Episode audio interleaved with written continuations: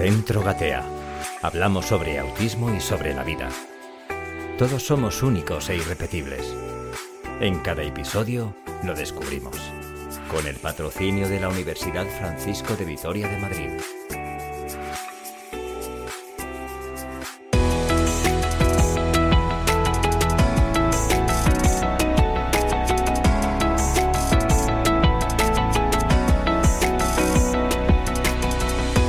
Saludos gateadores, gracias por acompañarnos otro programa más. Os invitamos a compartir este rato de formación y de información. Vamos a gatear.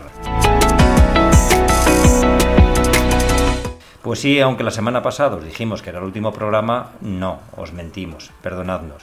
Pero este sí que os prometemos que es el último programa resumen de la temporada anterior porque Marta ya está muy nerviosa y quiere hablar ya con vosotros con temas nuevos que hemos preparado. Una temporada estupenda de muchos programas, de mucho contenido y de muchos invitados protagonistas muy especiales. Así que os vamos a dejar con el último programa de resumen y la semana que viene prometemos que sí que sí, esta ya definitivamente, que empezamos con la nueva temporada del podcast Gatea. Y como siempre, al principio de cada programa nos acordamos de nuestros amigos de la Universidad Francisco de Vitario que tan amablemente nos abren las manos y las puertas de sus casas. Os dejamos con este último programa resumen.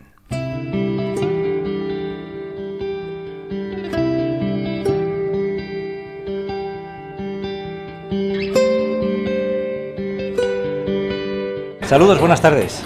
Hola, buenas tardes. ¿Qué tal? ¿Cómo te llamas? Ana. Bueno, eh, ¿tú sabes lo que es el autismo?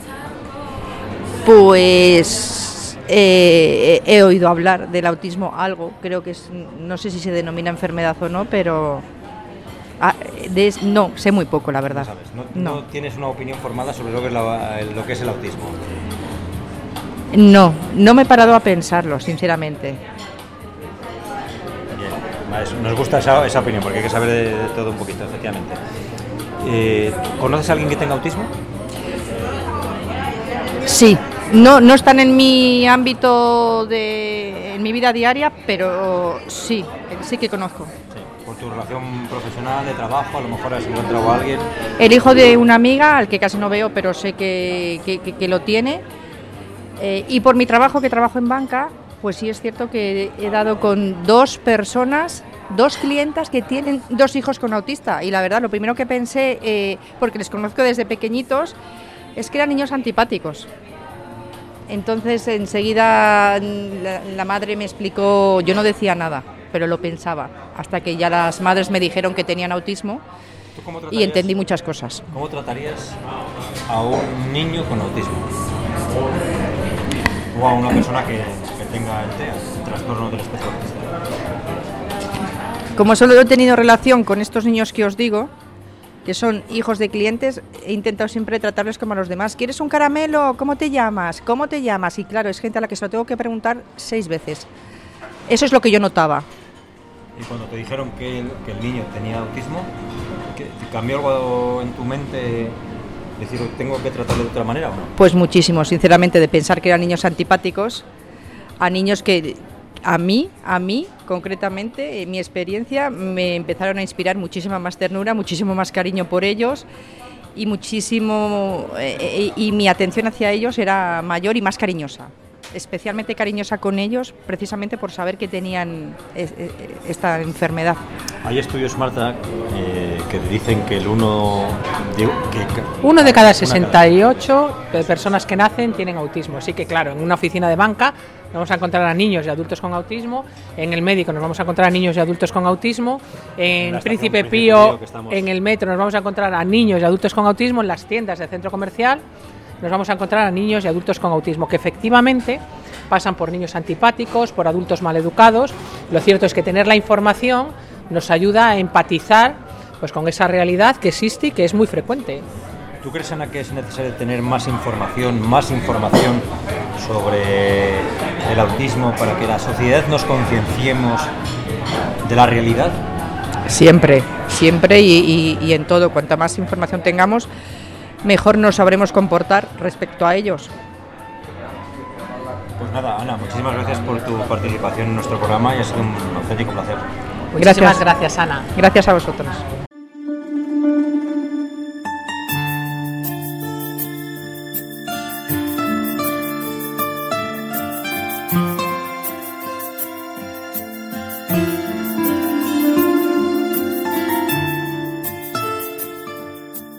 Bárbara. Sí, de emociones. Y tenemos aquí a nuestra compañera, que ahora vas a decir tu nombre, por favor, te presentas, porque Alicia y Bárbara ya la conocemos, que ya nos han dado antes qué son, qué hacen y por qué lo hacen, pero también queremos que tú nos lo digas. Soy Irene Álvarez, soy psicóloga general sanitaria y, bueno, pues igual que, mis compañeras, estoy especializada en autismo. Muy bien, oye, eh, el taller este de emociones, ¿de qué ha ido? Contadnos, ¿qué es? ¿Qué habéis tratado? Bueno, pues un poquito lo que hemos hablado ¿no? es eh, de qué dificultades tienen las personas con autismo en, este área eh, también un poco intentar contrastar el gran mito ¿no? que, que, existe en la sociedad de que las personas con, con, autismo no sienten emociones. Entonces, bueno, pues hemos estado hablando sobre ello y también un poco más pues, sobre lo que es la expresión emocional, la etiquetación emocional y la regulación emocional, que tan importante es enseñar a nuestros chicos. Bueno, nuestros chicos se aprenden nosotros también, ¿no? Eso es.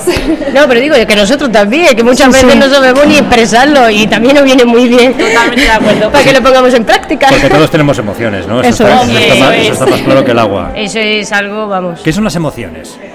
Aunque parece muy obvio, pero ¿qué son las emociones? Una explicación no científica, pero que todo el mundo lo entendamos. Pues las emociones son las respuestas que, que, damos al ámbito social, o sea, la- en el entorno en el que nosotros nos movemos, esa manera de poder adaptarnos y poder responder de la manera adecuada. Por ejemplo, si estamos en un sitio tan agradable como hemos estado aquí dando el curso, pues claro, ¿cómo reacciona nuestro cuerpo? Pues a mí, por ejemplo, personalmente, pues mi emoción ha sido de, nerviosismo, ha sido también un poco de enfado porque no nos ha funcionado bien la, la- presentación. Entonces, de los estímulos tanto externos como internos, porque claro, los pensamientos juegan muy veces mucha muy mala pasada. Entonces, claro, es necesario que nosotros sepamos reconocer eso. O sea, que hay muchos tipos de emociones. Eso es. Hombre, hay muchísimas, pero sí que nos podemos centrar en las emociones básicas y en las emociones secundarias, un poquito, ¿no? Como para delimitar los tipos de, los tipos de emociones que existen. Pues explicadnos eso, las, las emociones primarias y secundarias, ¿qué son? Bueno, pues las emociones primarias son las emociones básicas, como puede ser pues la tristeza, el miedo, la sorpresa, el enfado, el asco, y las tenemos desde que somos bebés, o sea, desde que nacemos, eh, a los tres meses ya empezamos a sentir este tipo de emociones. Mientras que las emociones secundarias son una fusión, digámoslo así, eh, de las emociones primarias que hemos comentado antes.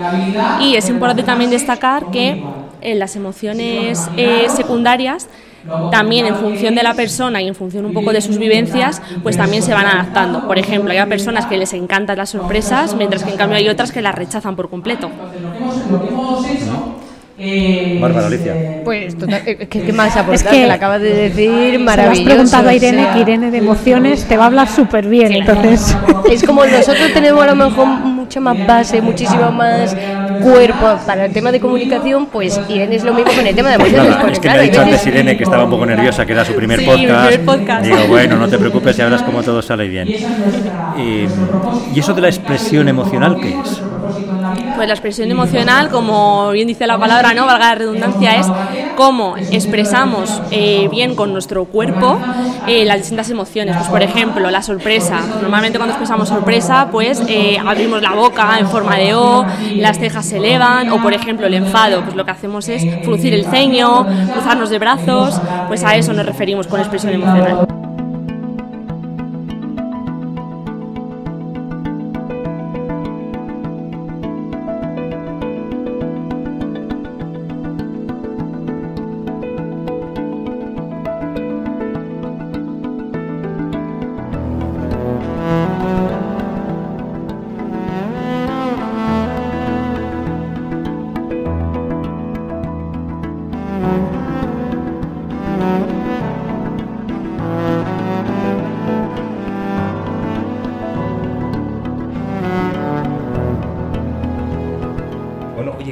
Ser trabajadora social? ¿Qué es eso?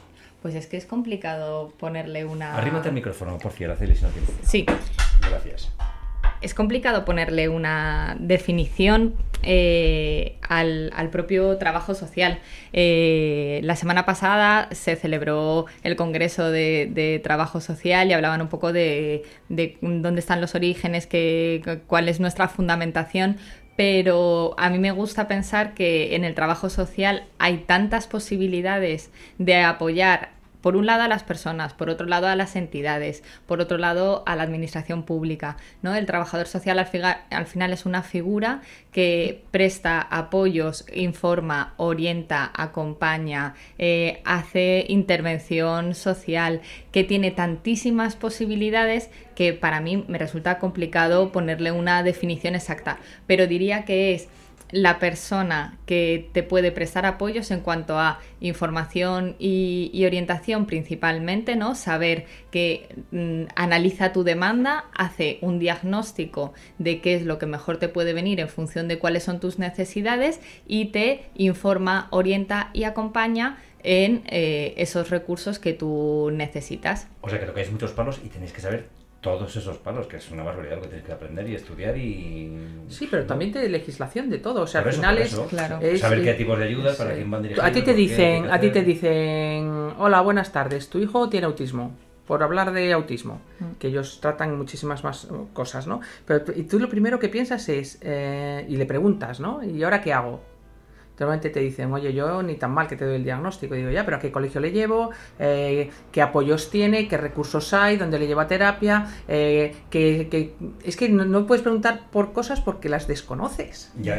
y ahí está la, este figura del... Que no solo te tiene que decir, oye, hay una cosa que se llama ley de dependencia, hay una cosa que se llama certificado de no sé qué, hay una cosa que se llama modelos de escolarización. No, ese es mucho más, es te digo que existe, te informo sobre ello, te ayudo, te acompaño y te todo, eso, que es un proceso que si no tienes un trabajador social, yo que lo viví sin trabajador social, es un infierno porque relacionarte, eh, o sea, pedir algo que no sabes que existe, en el momento que existe no sabes de qué va, y leerte la legislación y, saber a quién dirigirte, cómo dirigirte, es muy complicado. Pero ¿quién se pone en contacto con vosotras, eh, contigo en este caso? ¿La, la familia, el centro, eh, la administración? Pues absolutamente todos. Todos. Claro. O sea, eh, la figura del trabajador social está para con las familias, para con las propias personas eh, con autismo que quieren buscar información, pero también para las entidades que a lo mejor necesitan tener mayores recursos y entonces hacemos captación de fondos, recaudación, eh, alguna recaudación dineraria o búsqueda de subvenciones o de convocatorias o la propia administración pública que quiere saber del colectivo en el que tú trabajas, ¿no? Pues como trabajador social, em, ¿qué necesitáis eh, como entidad o mm. como el, colectivo al que representas defender esos derechos y, qué tipo de política social pueden establecer? Entonces es que son como un poco esas tres, esas tres áreas. A colación de lo que decía Marta, que ella vivió su experiencia con Jorge cuando le diagnosticaron autismo, que no no, tuviste la figura del trabajador social. No, es que además cuando no sabes qué pedir, claro. Eh, es, es, es, complicado. ¿Cómo me podría yo poner en contacto? Yo que no tengo ni idea que existe esa figura. Pues las madres entre nosotras, pero además había conversaciones surrealistas lo mezclábamos todo, donde teníamos que ir, ibas allí, este no es el sitio. Es decir, se perdió tiempo, se perdió paciencia en un momento vital donde tienes poco tiempo y poca paciencia. Entonces, o sea, hubiera, sido muy facilitador eh, el tener una persona que nos orientara e incluso haber ido en grupo a, hacer todo eso. ¿no? Entonces, bueno, yo también creo que es eh, una carencia que hay en Gatea. ¿no? Nosotros eh, hacemos diagnósticos, hacemos intervención, hacemos formación, em, tenemos, tenemos un neurólogo de referencia, un abogado de referencia, o sea, intentamos colaborar con gente para tal y, de repente pues un día nos sentamos y digo, oye, que, que no tenemos trabajadora social. ¿sabes? Es como, como muy absurdo habiéndolo vivido yo. ¿Sabes? Es decir, oye, que mis familias mm, se están buscando la vida con mi poca experiencia y mala, diciéndoles yo creo que es aquí, lo buscamos en Google, vete allí a ver qué te dicen, ¿no? Y haciéndoles vivir un poco la pasión que, viví yo. O Gatea entonces ofrece a las familias la figura de, la de, Araceli, sí, este para, para, poder, para poder asesorarlas y poder informarlas y poder acompañarlas. Estamos empezando y, yo creo que sí, que va a funcionar porque, pues eso es lo que hablo siempre, es intentar que los demás no pasen por donde, por donde yo he pasado. ¿Y qué tipo de información te solicitan, Araceli? ¿De todo? Pues sobre todo como primero la primera atención. Me acaban de dar un, diagnóstico y ahora qué. ¿no? Esa es una, parte bastante importante. Eh, también es que esa primera atención eh, tienes que saber algo de intervención con familias, porque tienes que saber qué información puede en estos momentos asimilar que te acaban de dar un diagnóstico y te empiezan a hablar de diferentes recursos donde tienes que ir, a lo mejor no es el momento. Entonces también está bien hacerlo como de manera escalonada, que haya diferentes momentos en donde la familia sepa que puede contar con la figura de, de un trabajador social. Entonces, primero el diagnóstico, ¿no? Ver qué necesidades tienes en qué momento vital estás. Pues no es lo mismo recibir un diagnóstico eh, con dos años que con 30 que con 50, ¿no? Que, pasa en, muchos diagnósticos de, TEA. Y, y luego después ya ir a la parte administrativa. ¿No? ¿Qué mm. tipo de, en función de las necesidades de tu hijo y de cómo ese diagnóstico afecte a su día a día, que cada persona y cada familia es único, qué recursos se pueden adaptar mejor a tus, a tus circunstancias a nivel de recursos sociales y administrativos? ¿no? Por ejemplo, el certificado de discapacidad, la ley de dependencia, una beca de necesidades educativas. Entonces, dependiendo de, de en qué momento de la vida estés, pues hablar de un determinado recurso no solamente dar la información de dónde la pueden encontrar, porque yo creo que ahí está la cuestión de, de, pensar que no es necesario el trabajador social y es, lo pongo en Google y me dice, mete la Comunidad de Madrid, pinche aquí, solicitud, dígame usted nombre, me lo sé, DNI, ah, pues lo tengo, Entonces como que parece... Que yo lo puedo hacer yo sola, que me sé mi nombre y me sé Google, no es más complicado que, que eso llegar hasta el final. Que no es estar en una trabajadora social con un panfletito así, mira, llama aquí a este teléfono. Claro, esa es la imagen que se tiene peliculera de lo que es un trabajador social. Y tú le acompañas al centro, a la administración, a la delegación que... Eso es, o sea, no solamente es la información, eh, sino también el propio acompañamiento que tú puedas hacer en el recurso, porque si durante la valoración del certificado de discapacidad, que es un momento de nervios, de no saber qué te vas a enfrentar, de qué tipo de preguntas te van a hacer, eh, puedes por un lado, primero preparar esa entrevista para saber qué preguntas te suelen hacer y luego después ir acompañado, porque ahora ha habido un cambio normativo del certificado de discapacidad y de los baremos que lo miden y ahora te permiten elegir una persona de confianza con la que puedes entrar, que antes si tenías más de 18 años solamente se te escuchaba a ti, no permitían tampoco hacer una entrevista con la, con la familia, entonces tú puedes elegir una persona de confianza en la que entrar y eso también te hace estar un poco más, más tranquilo porque lo que no cuente esa persona, mmm, conocer la ley y qué es lo que van a valorar hace que tú puedas decir qué información eh, necesita la valoradora para conocer en 20 minutos, que suele ser la valoración de un certificado de discapacidad, eh, por dónde puntuar más.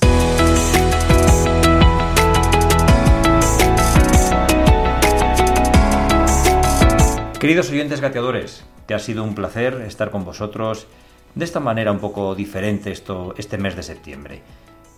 Pero os recuerdo que la semana que viene, ya en el mes de octubre, empezamos con un programa muy especial con la vuelta al cole, con la nueva, el nuevo curso, con la nueva temporada de Podcast Gatea. Queridos oyentes gateadores, espero que os hayamos informado, entretenido y os haya sido muy útil este programa. Ya sabéis, disculpad mis errores y mi ignorancia. Oyentes gateadores, un saludo enorme. Os animamos a seguir gateando porque para caminar primero se tiene que gatear.